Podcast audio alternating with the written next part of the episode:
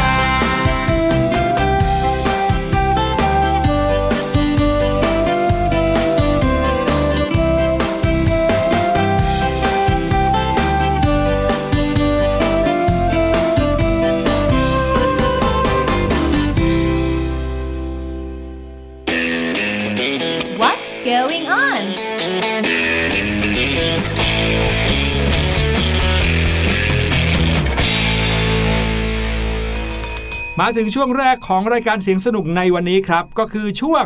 What's Going On นั่นเอง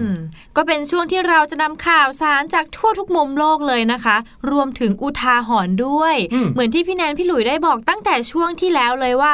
ข่าวแรกของวันนี้เป็นเรื่องราวของอุทาหรณ์ที่เกิดจากพฤติกรรมของเราเองค่ะ ครับผมข่าวนี้มาไกลจากประเทศจีนเลยนะครับ เป็นเรื่องราวของชายคนหนึ่งครับ ที่เขาเนี่ยถึงขั้นต้องเข้าโรงพยาบาลรับการรักษาเป็นการด่วนเลยอืมรายงานข่าวนี้ครับบอกว่ามาจากประเทศจีน มีผู้ชายคนหนึ่งแซ่หูวัย 40 ปีแล้วโอ้โหเป็นวัยคุณพ่อคุณแม่เราแล้วนะ ค่ะ คุณผู้ชายท่านนี้เนี่ยนะครับเขาบอกว่า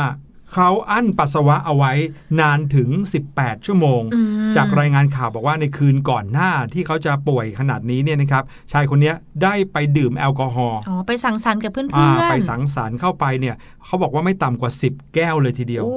ลองนึกถึงเยอะแก้วน้ำนะคะที่เราใช้ดื่มน้ำเนี่ยแล้วค่ะดื่มเข้าไปเป็น 10บสแก้วเนี่ยระหว่างนั้นเขาก็ไม่ได้เข้าห้องน้ำไปปัสสาวะเลยครับอืมอาจจะพูดคุยเพลินอืมหลัไม่งอจากยากนั้นจะก็ลุกไปเขาก็เดินทางกลับบ้านค่ะ กลับบ้านไปแล้วก็ เข้านอนไปเฉยๆเลยนะครับ อาจจะเผลอหลับไปเลยด้วยความมึนเมาค่ะนะครับ ถ้าตามปกติแล้วเนี่ยการที่เราดื่มแอลกอฮอล์หรือดื่มเครื่องดื่มอะไรก็ได้อืมดื่มน้ำเปล่าก็ได้ ไปในปริมาณขนาดเป็น 10บสแก้วเนี่ย เราก็น่าจะต้องรู้สึกปวดปัสสาวะนะ ใช่ค่ะพี่หลุยอืมแค่เราดื่มน้ำประมาณ2อสามแก้วอะครับแป๊บเดียวเราก็ต้องเดินไปเข้าห้องน้ำแล้ปววดฉี่แล้วนะใช่ครับและบางทีถ้าเกิดว่าเราดื่มไปก่อนเข้านอน ก็อาจจะทำให้เราต้องตื่นขึ้นมากลางดึก แล้วก็ไปเข้าห้องน้ำพี่แนนในตอนนี่กลาบ่งอยคืนเลได้ยค่ะใช่ไหมแต่ว่าด้วยความที่ชายคนเนี้ยเขาอาจจะมึนเมาครับอืมแล้วเขาก็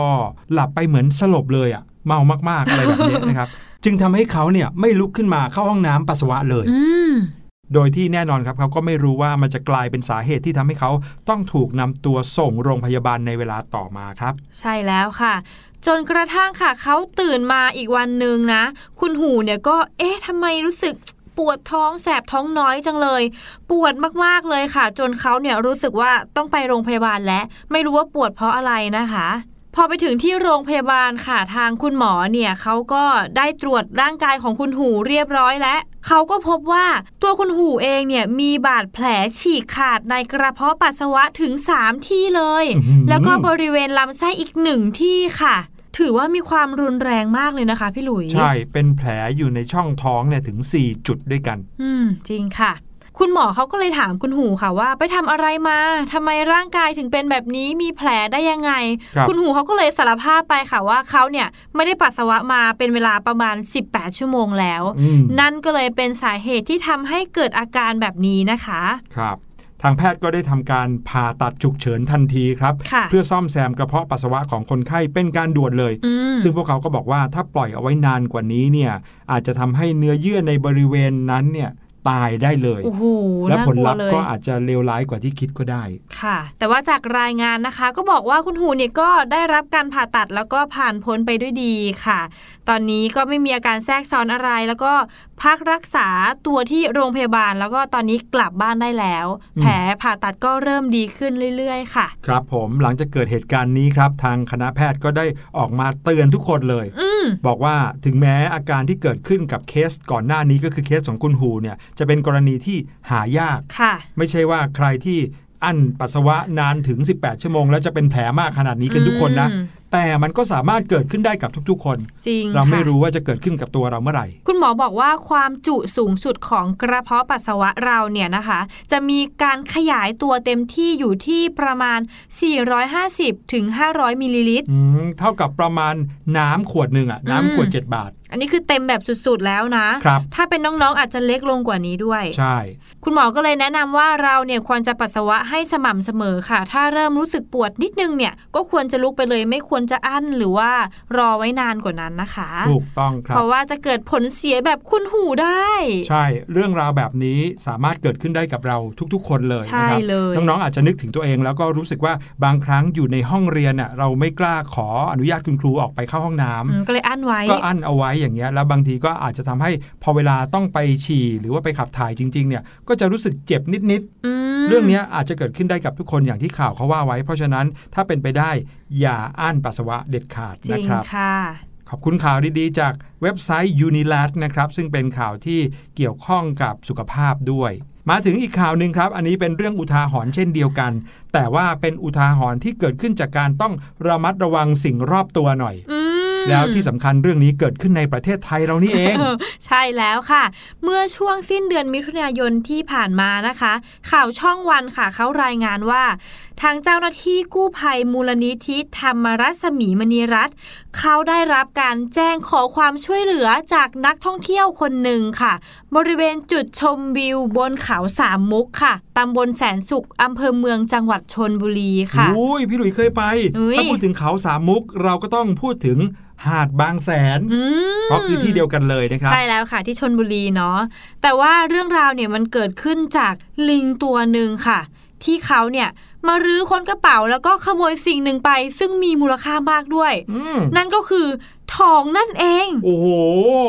ขโมยทองไปเลยเหรอเออเจ้าลิงตัวนี้ ไม่รู้ว่ารู้ได้ยังไงนะคะ ว่าทองเนี่ยมันคือของมีค่าเนาะพี่หลุยนั่นน่ะทางเจ้าหน้าที่รับ ทราบข่าวก็รีบมาที่เกิดเหตุเลยค่ะ พอมาถึงก็มาเจอกับนางสาวเอวารินเนียมพรายนะคะ อายุ 23 ปีค่ะ ก็อยู่ในอาการตกใจอยู่ เพราะว่าเมื่อกี้กำลัง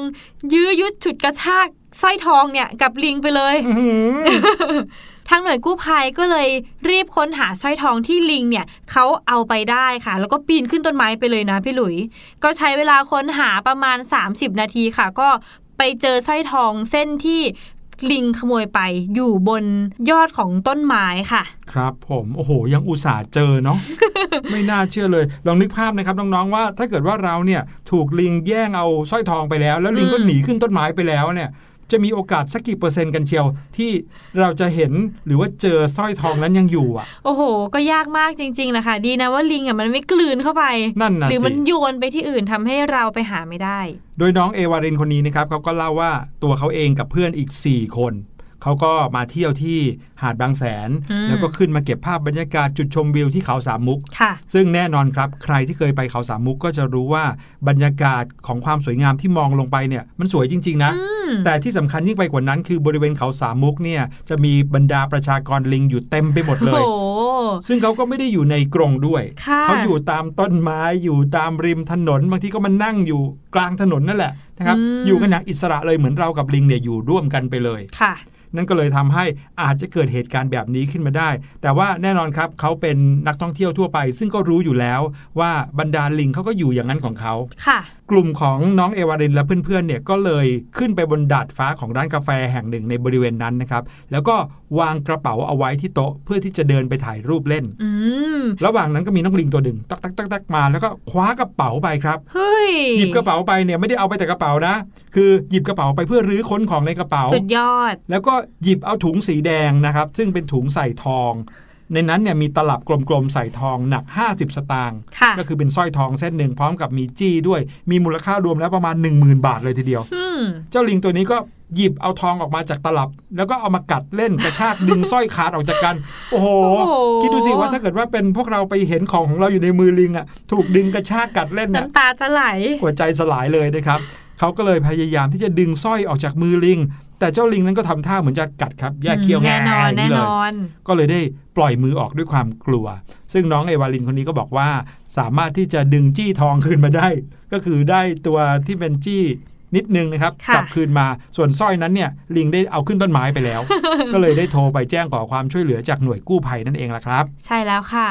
ทางด้านนายนรงกรจอมประเสริฐนะคะ เจ้าหน้าที่กู้ภัยเขาก็ฝากเตือนมาถึงนักท่องเที่ยวเลยที่มาเที่ยวที่เขาสามมุก บอกว่าถ้าพกของมีค่ามาด้วยเนี่ยพยายามอย่าเอาติดตัวมาเลยครับเอาเก็บไว้ที่รถนะคะ แล้วก็ล็อกรถไว้ดีกว่าครับเอาแค่เงินน่ะติดตัวมาเพื่อซื้อของจับจ่ายใช้สอยดีกว่า เพราะว่าขนาดเสาวิทยุที่ติดอยู่กับรถเนี่ย เจ้าลิงยังไปรื้อไปดึงเล่นเอาอื้อหือไปเล่นเลยอะพี่หลุย เห็นไหมทำไมถึงได้เป็นสายโหดขนาดนี้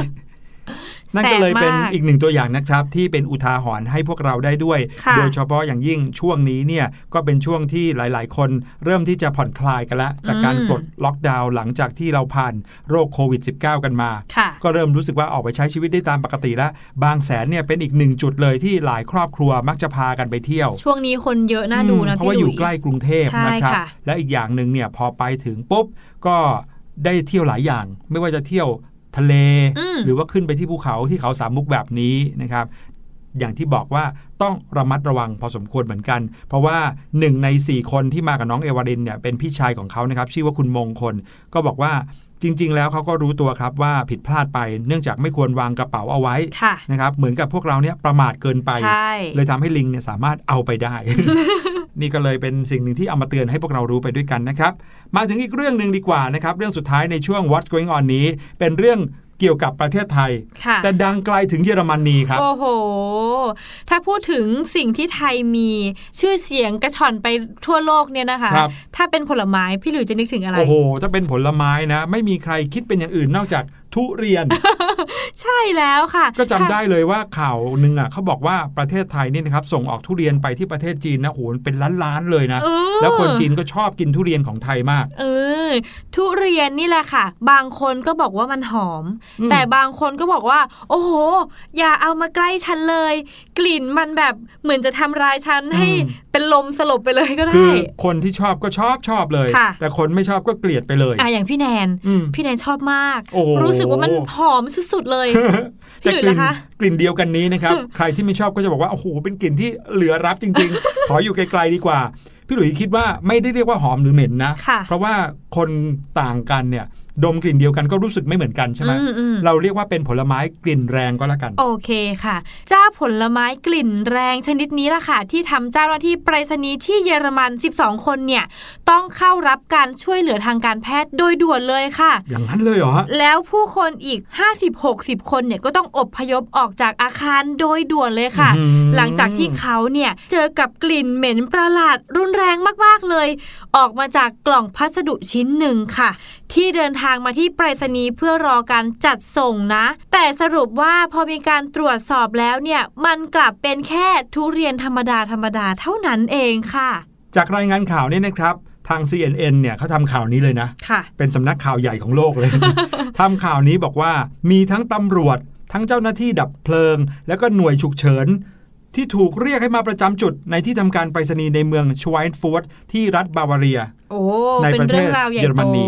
โอ้โห ลองนึกภาพนะครับ พอมีคนคนหนึงเนี่ย ได้กลิ่นอะไรแปลกๆ จมูกฟุดฟิตฟุดฟิตอื้อหือทำให้กลิ่นมันแรงขนาดนี้ ถึงขั้นโทรแจ้งนะครับค่ะหน่วยกู้ภัย ปรากฏว่าพอโทรแจ้งปุ๊บหน่วยกู้ภัยก็ประสานไปยังตำรวจนะครับกลายเป็นว่ามีหน่วยอะไรต่างๆ มากมาย มาล้อมเต็มไปรษณีย์ไปหมดเลย มีเจ้าหน้าที่มาประจำจุดมากเลยค่ะอว่า ถ้าเกิดว่าเป็นชาวยุโรปเนี่ยที่เขาไม่คุ้นเคยกับกลิ่นของทุเรียนนะครับอืมพี่หลุยเชื่อว่าเขาคงไม่คิดว่ามันเป็นกลิ่นเหม็นเน่าเนอะเพราะว่าของของที่เหม็นเน่าก็จะเป็นอีกแบบหนึ่งนะใช่เขาก็จะประเมินได้ว่าเออมันน่าจะเป็นซากสัตว์หรืออะไรอย่างนี้ แต่กลิ่นเนี้ยมันเป็นกลิ่นที่แปลกมากอืมๆแต่ว่าเป็นกลิ่นฉุนรุนแรงค่ะ ดังนั้นเขาก็เลยคิดว่ามันน่าจะเป็นกลิ่นของสารเคมีหรือสารพิษบางอย่างครับอืมโอ้โห มีการระดมเอาเจ้าหน้าที่มาล้อมรอบ ไปรษณีย์แห่งนี้เต็มไปหมดเลย จนเป็นเหตุที่ทำให้จะต้องทำไมรู้ไหมฮะอบพยพคนออกจากอาคารโอ้นั่นแหละค่ะพี่หลุยอืมพนักงานในนั้นนะครับรวมไปถึงลูกค้าที่เข้าไปในไปรษณีย์แห่งนั้นก็ประมาณ 60 ชีวิต ต้องออกมาจากอาคาร ก่อนที่จะมีการเปิดตรวจสอบพัสดุนะครับแล้วก็เปิดดูของที่อยู่ภายในห่อพัสดุนั้น อืมซึ่งปรากฏว่าพอเปิดออกมาแล้วพึมทาดาดันทันทั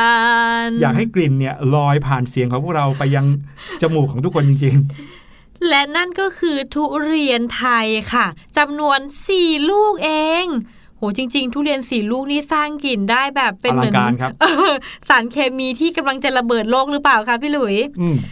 เป็นทุเรียนสี่ลูกค่ะที่มีคุณลุงคนหนึ่งอายุ 50 ปีที่เมืองนั่นแหละได้มาจากเพื่อนอีกคนนึงค่ะ ครับผมก็เลยจะจัดส่งไปรษณีย์เนี่ยไปที่บ้านของตัวเองค่ะส่งตรงไปจากประเทศไทยเออไปถึงเยอรมันนะครับ แล้วเพื่อนที่เยอรมันเนี่ยก็กำลังจะส่งไปให้เพื่อนในเยอรมันอีกคนหนึ่งใช่แล้วค่ะ เจ้าหน้าที่นะคะบอกว่าฤทธิ์แห่งกลิ่นหอมของทุเรียนเนี่ยทำให้เจ้าหน้าที่ที่ไปรษณีย์นะคะ 12 คน เกิดอาการวิงเวียนจนต้องปฐมพยาบาลกันในที่เกิดเหตุเลยครับแล้วก็อีก 6 คนเนี่ยก็คือต้องนำส่งโรงพยาบาลเลยอะค่ะอืม เพราะบางคนเกิดอาการแพ้ขึ้นมาแล้วก็ไม่รู้ตัวนะใช่โดยสรุปแล้วนะครับ เหตุการณ์วุ่นวายครั้งนี้ มีรถพยาบาลฉุกเฉินมาทั้งหมด 6 คัน รถหน่วยบุคลากรด่านหน้าอีก 5 คัน รถดับเพลิงอีก 3 คัน มาทำไมคะ รถดับเพลิง ต้องเตรียมการไว้ก่อนไงโอ้โหเผื่อจะมีอะไรลุกไหม้แล้วก็ยังมีรถของหน่วยฉุกเฉินต่างๆ อีก 2 คันอืมรวมแล้วเป็นกี่คันเนี่ย11 12 13 14 10 16 คันก็นะคคืรัอบเต็มบริเวณนั้นไปหมดเลยอื้อหือสุดยอดเลยนะคะทุเรียนไทยของเรา หลังจากเปิดออกมาปุ๊บรู้ว่าเป็นเพียงแค่ผลไม้ชื่อดัง ที่เป็นราชาผลไม้ของประเทศไทยค่ะเขาก็แพ็คกลับคืนเหมือนเดิมนะครับ แล้วก็แพ็คอย่างเหนียวแน่น แน่นหนาไม่ให้เกิดมีการกลิ่นโชยออกมาสักได้สามสี่ชั้นได้ไหมพี่หลุย ไม่ไม่รู้เหมือนกัน แต่คงจะต้องแน่นอยู่แหละนะครับ แล้วเขาก็ได้ส่งทุเรียนทั้ง 4 ลูกนี้ นำส่งไปยังผู้รับปลายทางอย่างปลอดภัยไร้กังวลจนได้ครับ โอเคค่ะ ข่าวนี้พี่แดนก็คิดว่าเป็นอุทาหรณ์เหมือนกันนะพี่หลุย ถ้าสมมุติว่าเขาเนี่ยคนที่จะส่งไปให้เพื่อนอีกคนหนึ่งเขาไม่รู้ไงว่า ทุเรียนมันจะแบบมีฤทธิ์หรือกลิ่นของมันรุนแรงขนาดนี้เขาอาจจะแพ็คได้แน่นหนาแล้วก็ดีกว่านี้ อันนี้เขาอาจจะแพ็คแบบ แล้วเราส่งของปกติอะพี่หลุยอืมส่งกให้ลิ่นมันเพื่อนก็เลยออกมา หรือเขาอาจจะรู้สึกชินกับกลิ่นของทุเรียน เพราะอาจจะเป็นคนที่กินทุเรียนเหมือนกันอย่างเงี้ยอ๋นะอครับเอาละครับนั่นก็คือสิ่งที่นำมาฝากน้องๆ ในช่วง What's Going On ในช่วงแรกวันนี้ค่ะเดี๋ยวเราไปพักฟังเพลงกันสักครู่ครับ ช่วงหน้าพี่ลูกเจี๊ยบรอน้องๆอยู่แล้วในช่วงรู้หรือไม่ครับคิดจะออกจากบ้าน โดยไม่ยอมบอกแม่ ระวังจะโดนรังแกเหมือนเจ้าแกะน้อย เ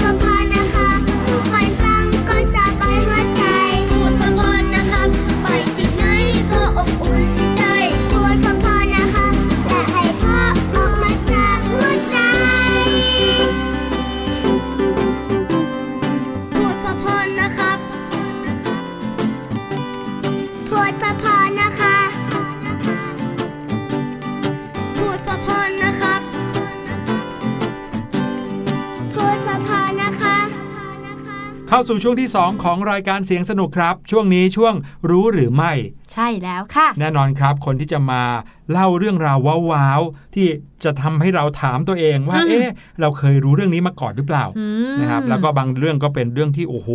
ทำให้เราถึงขั้นต้องว้าวเลยทีเดียว พี่แนนสารภาพเลยว่า หลายเรื่องที่พี่ลูกเจี๊ยบมาเล่าให้พวกเราฟังเนี่ยไม่เคยรู้มาก่อนอืมจริง ๆ ค่ะ ก็พี่แนนรู้น้อยเองหุยพี่หลุยก็พูดไปเอาล่ะเดี๋ยวเราไปฟังพี่ลูกเจี๊ยบดีกว่าครับ ว่าวันนี้พี่ลูกเจี๊ยบมีอะไรว้าวๆมาฝากในช่วงรูู้้หรือไม่ไปติดตามกันเลยครับ รู้หรือไม่กับพี่ลูกเจี๊ยบสวัสดีชาวเสียงสนุกทุกคนแล้วก็ต้อนรับทุกคนเข้าสู่ช่วงรู้หรือไม่กับพี่ลูกเจี๊ยบนะคะ ตอนนี้ทุกคนเตรียมพร้อมที่จะไปดูหนังกับพี่ลูกเจี๊ยบหรือยัง และแน่นอนค่ะเวลาที่เราจะไปดูหนังเนาะจะไปมือเปล่าก็ไม่ได้ ต้องมีของกินขนมขบเคี้ยวติดไม้ติดมือกันไปสักหน่อยค่ะ แต่ละคนพกอะไรกันมาบ้าง เวลาที่ไปดูหนังเนี่ยหรือเข้าไปในโรงหนังเนี่ยนะคะ น้องๆชอบพกอะไรไปกินกันบ้าง ถ้าให้พี่ลูกเจี๊ยบดาวของกินพื้นฐานนะคะ ต้องเป็นอะข้าวโพดคั่วหรือที่เราเรียกกันว่าป๊อปคอร์นใช่ไหมคะ เครื่องดื่มสารพัดสารเพค่ะ รวมไปถึงขนมขบเคี้ยวปลาหมึกเส้นอะไรแบบเนี้ยบรรดาของเหล่านี้นะคะ คือขนมขบเคี้ยวที่เราพอจะนึกออก แล้วก็ดู basic ที่สุดแล้วใช่ไหมคะ แต่ว่าไม่ใช่ทุกประเทศบนโลกใบนี้นะคะ ที่จะกินข้าวโพดคั่ว เป็นขนมขบเคี้ยวในระหว่างที่ดูหนังค่ะ น้องๆรู้หรือไม่คะว่าที่ประเทศโคลัมเบียเนี่ยนะคะ เขากินอะไรกันระหว่างที่ดูหนังชมภาพยนตร์ค่ะ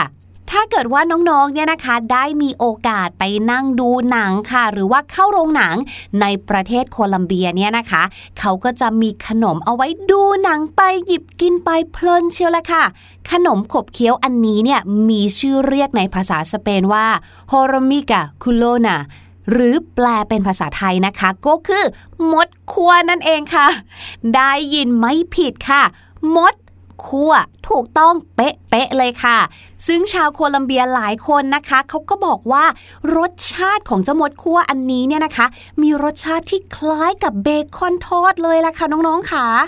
นอกจากนั้นนะคะเจ้าเมนูมดคั่วอันนี้เนี่ยนะคะ ก็ไม่ได้นิยมกันแค่แต่ในโรงภาพยนตร์หรือว่าโรงหนังเท่านั้นนะคะ เพราะว่าตามร้านอาหารหรือว่าพัตตาคารต่างๆค่ะ เขาเนี่ยก็จะมีเมนูอาหารจานพิเศษด้วยนะคะ ที่นำเจ้ามดพันคูโลนานะคะ มาทำเป็นซอสค่ะ เป็นน้ำซอสราดลงไปนะคะ กับเนื้อนั่นเองค่ะ หรือพูดง่ายๆ คือเหมือนเป็นสเต็กค่ะ แล้วราดด้วยน้ำซอสทำจากมดค่ะ และบอกเลยนะคะว่าเมนูนี้เนี่ยไม่ได้มีให้กินทั้งปีนะคะ แต่ว่าจะมีแต่เฉพาะในช่วงเดือนเมษายน ถึงมิถุนายนเท่านั้นค่ะ เพราะว่าในช่วงเดือนเมษายนถึงมิถุนายนเนี่ยนะคะ ชาวไร่ชาวนาชาวบ้านเนี่ยนะเขาก็จะไปเก็บรวบรวมมดขนาดใหญ่ พันธุ์ที่พี่ลูกเจี๊ยบบอกไปนะคะ ก็คือพันธุ์คูโลนาเนี่ยเอามาปรุงให้สุกค่ะ แล้วก็กินกันอย่างอร่อยอร่อยนะคะ เรียกได้ว่าเป็นอาหารเปิบพิสดารที่หากินได้ยากด้วยค่ะ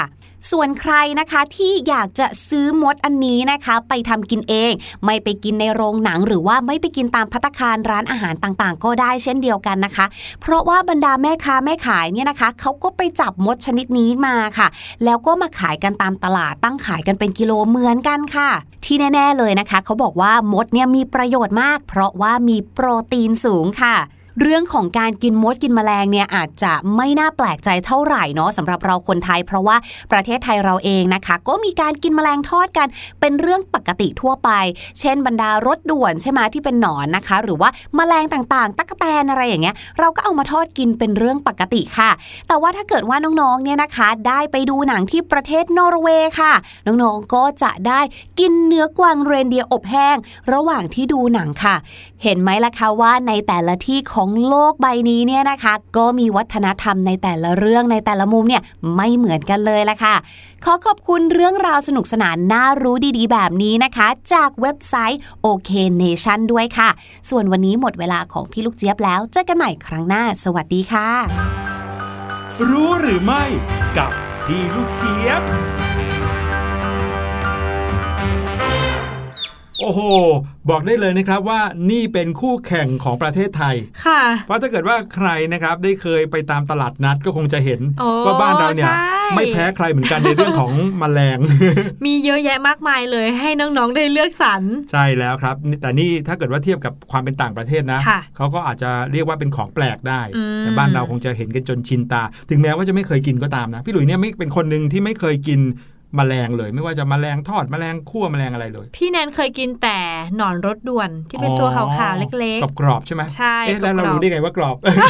พี่หลุยเนี่ย โอเค เดี๋ยวเราไปพักสักครู่ก่อนดีกว่าค่ะนะครับกับคุณพี่ลูกเจี๊ยบกับเรื่องราวสนุกๆที่เอามาฝากกัน เดี๋ยวช่วงหน้า พาน้องๆเข้าสู่ช่วงห้องเรียนสายชิววันนี้นะครับจะพาน้องๆไปเป็นตัวประกอบ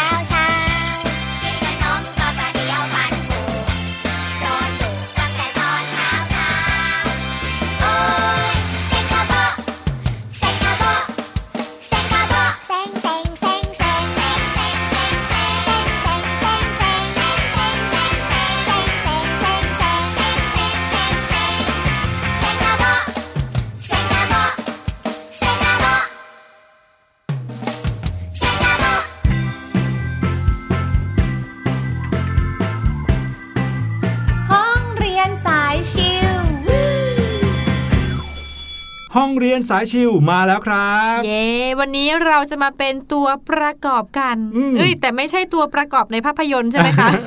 จะชวนน้องๆมารู้จักกับตัวประกอบ ความจริงแล้วเราได้เคยพูดเรื่องตัวประกอบกันไปแล้วนะค่ะว่าตัวประกอบคืออะไรเรามาทบทวนกันสักนิดหนึ่งก็แล้วกันอืมนะครับตัวประกอบก็คือตัวเลขนั่นเองนั่นแหละนะครับตัวเลขที่เป็นตัวประกอบคืออะไรล่ะอุ๊ยก็คือตัวเลขที่ตัวเขาสามารถที่เข้าไปอยู่ในตัวเลขตัวอื่นได้ค่ะ ไม่ใช่ว่าเลข 53 ตัวประกอบคือ 3 กับ 5 ไม่ใช่นะ หมายความว่าเมื่อหารตัวเลขหลักนั้นมาแล้ว เมื่อหารตัวเลขตัวนั้นมาแล้วเนี่ยมีตัวเลขอะไรที่อยู่ในการหารนั้นได้บ้างค่ะหรือว่าเมื่อรวมกันแล้วคูณกันแล้วกลายเป็นตัวเลขนั้นได้อืมเราก็จะเรียกตัวเลขย่อยๆ นั้นว่าเป็นตัวประกอบ อย่างเช่นค่ะ เลข 12 ตัวประกอบของเลข 12 เมื่อเราเอา ตัวหารมาอย่างเช่น 2 หารครับ12 ก็ได้ครับผม6 3หาร 12 ก็ได้ 4 ใช่ ทั้ง 2 ทั้ง 6 ทั้ง 3 ทั้ง 4 พวกเนี้ยเรียกว่าเป็นตัวประกอบของ 12 นั่นเอง ใช่แล้วค่ะ แต่วันนี้นะครับเราจะพาน้องๆมารู้จักกับตัวประกอบที่มีความพิเศษขึ้นมานิดหนึ่งอืมเราเรียกว่า ตัวหารร่วมอืมฟังแล้วงงไหมเอ๊ะหารอ่าร่วม บอกเลยนะครับว่าน้องๆที่ยังไม่ขึ้นป .6 เนี่ย การฟังเรื่องตัวหารร่วมเนี่ยเป็นการฟังล่วงหน้าเลยนะค่ะเพราะว่าในห้องเรียนยังไม่ได้สอนเรานะครับ ตัวหารร่วมหรือว่าตัวประกอบร่วมเนี่ยนะครับ หมายถึงจำนวนที่สามารถหารจำนวนนับที่กำหนดให้ตั้งแต่ 2จำนวนลงตัวนั่นเองครับ อย่างที่ยกตัวอย่างไปเมื่อกี้ก็คือ ถ้าเรากำหนดตัวจำนวนนับขึ้นมาสัก 2จำนวนคือ 30 กับ 18ค่ะ เราจะมาดูว่าตัวเลขไหนที่หารเลข 30 และเลข 18 ลงตัวเหมือนกัน อืมครับ เรามาดูตัวประกอบของเลข 18 ของพี่แนนกันก่อนดีไหมครับว่ามีตัวอะไรบ้างนะคะ ตัวประกอบของ 18 ก็จะมี 1 2 3 6 9 แล้วก็ 18 ค่ะ ใช่ ตัวเลขที่พี่แนนพูดมาเมื่อกี้นี้เนี่ยนะครับ ก็คือเป็น ตัวเลขที่สามารถหาร 18 ลงตัวหมดเลย ใช่ 1 ก็หาร 18 ลงตัว 2 ก็หาร 18 ลงตัว 3 ก็หาร 18 ลงตัวได้ 6 ใช่ไหมใช่ 6 ก็หาร 18 ลงตัวได้ 3 แล้วก็ 9 9 ก็หาร 18 ลงตัวได้ 2 ใช่แบบค่ะนี้นะครับ ดังนั้นเราจะรู้แล้วว่าตัวประกอบหรือว่าตัวที่หาร 18 ลงตัวมีเลขอะไรบ้างอืมต่อมามาดูเลข 30 ครับ เลข 30เนี่ยตัวที่หาร 30 ลงตัวมีอะไรบ้าง แน่นอนมีเลข 1 นะครับเพราะ1หาร 30 ลงตัวได้แน่นอนค่ะนะครับ ต่อไปก็ 2 2 หาร 30 ลงตัวไหมลงตัวค่ะ ได้เท่าไหร่เอ่ย ได้ 15 ค่ะ ใช่ครับ 3 หาร 30 ลงตัวไหมฮะ ได้ค่ะ ได้เท่าไหร่เอ่ย ได้ใช่แล้ว เพราะว่า 3 คูณ 10 ได้10ใช่แล้วค่ะ30ต่อไปก็เลข 5 ค่ะ เพราะ 5 ก็หาร 30 ลงตัวเนาะได้ 6 แน่นอนครับ 6 ก็เลยเป็นเลขที่หาร 30 ลงตัวด้วยเช่นกัน ใช่แล้ว โอ้โหตอนนี้มีเลขอะไรแล้วมั่งเนี่ยหนึ่ง1 2 3 5 6อ่าแล้วยังมีเลขอะไรอีกครับที่หาร 30 ลงตัว 10ไงคะใช่แล้วครับ เพราะว่า 10 หาร 30 ได้ 3 ใช่แล้วค่ะ เห็นไหมแล้วยังมีเลขอะไรอีกนะ เลข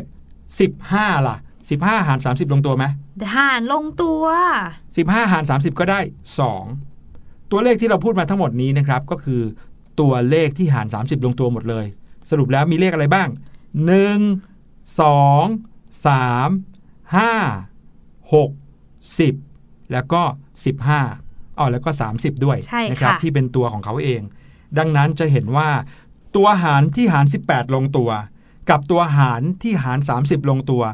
จะมีบางตัวที่ซ้ำกันอยู่ อืมถ้าเมื่อกี้น้องๆ จดตามพวกเรานะคะครับในเลขที่พี่แนนกับพี่หลุยบอก ตัวประกอบของ 18 และตัวประกอบของ 30 ครับ ถ้าน้องๆเรียงออกมาปุ๊บ มันจะมีตัวประกอบที่เหมือนกัน และจำนวนมากที่สุดอยู่คู่หนึ่งใช่ครับ ตัวที่เราพูดออกมาเมื่อกี้ทั้งหลายเนี่ยเรียกว่าตัวหารร่วมค่ะ และตัวหารร่วมที่มีค่ามากที่สุด ก็คือตัวหารร่วมมาก หรือว่าหอรมอนั่นเอง เย่ที่เราอธิบายมาทั้งหมด คือเราจะพาน้องๆไปหาหอรอมอ ครับผมหอรมอนั้นหมายถึงตัวหารร่วมที่มีค่ามากที่สุดหอรมอจะเกิดขึ้นเมื่อมีจำนวนนับตั้งแต่ 2จำนวนขึ้นไปค่ะอย่างเมื่อกี้ก็คือ 18 กับ 30 ใช่ไหมอืมการหารหอรมอเนี่ยก็สามารถหาได้หลายวิธีนะครับ อย่างแรกสุดเลยก็คือ เอาจำนวนนับทั้งสองจำนวนนั้นอะไปหาร ดูซิว่าไปหารออกมาแล้วจะได้ออกมาเป็นเลขอะไรบ้างอืมเสร็จแล้วเราก็นำเลขที่มีค่ามากที่สุดที่ซ้ำกันจำนวนนั้นนี่แหละครับก็คือจำนวนที่เราเรียกว่า หอรอมอ หรือว่าหารร่วมมาก ซึ่งก็หมายถึงตัวหารร่วมที่มีค่ามากที่สุดนั่นเองครับ ค่ะ โอ้โห เป็นไง ฟังแล้วอาจจะงงๆนิดนึงนะครับ ถ้าเกิดว่าใครมีดินสอหรือว่ามีกระดาษเนี่ยก็สามารถจดตามไปได้ เขียนตัวเลขตามที่พี่หลุยแล้วก็พี่แนนพูดให้ฟังเมื่อกี้นี้ได้ ก็จะทำให้น้องๆเนี่ย นึกภาพออกตามทันทีเลย ใช่แล้ว พี่แนนขอกลับมาที่ตัวเลข 2 ตัวอย่างเมื่อกี้ ก็คือตัว 18 และ 30 นะคะครับถ้าเราหาหอรอมอแล้ว สุดท้ายเราจะได้คำตอบนั้นก็คือเลข 6 ค่ะครับที่ผมเป็นตัวหารร่วมมากของทั้ง 18 และ 30 ค่ะ ใช่ครับนั่นก็คือสิ่งที่นำมาฝากน้องๆ กันในวันนี้นะครับ กับรายการเสียงสนุก ใครยังฟังตรงไหนไม่ทัน ง่ายมากครับค่ะกดพอสแล้วก็ย้อนหลังกลับไปสัก 3 นาที กลับไปเริ่มฟังใหม่อีกรอบหนึ่งโอ้ยอย่างงั้นน้องจะเข้าใจแจ่มแจ้งแดงแจ๋เลใช่ยฟังช่วงห้องเรียนสายชิวเนี่ยต้องฟังพร้อมกระดาษแล้วก็ปากกานะ ใช่แล้วค่ะ เดี๋ยวกลับมาพบกันใหม่นะครับ กับรายการเสียงสนุกคราวหน้า วันนี้พี่หลุยแล้วก็พี่แนนลาไปก่อน สวัสดีครัสบวัสดีค่ะ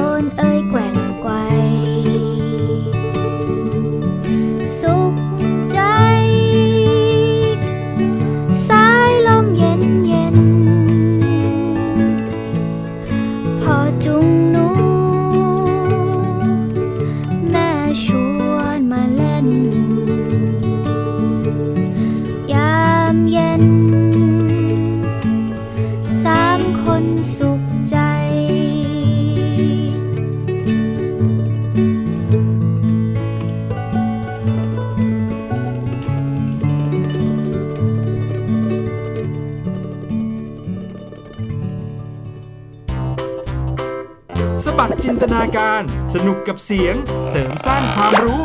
ในรายการ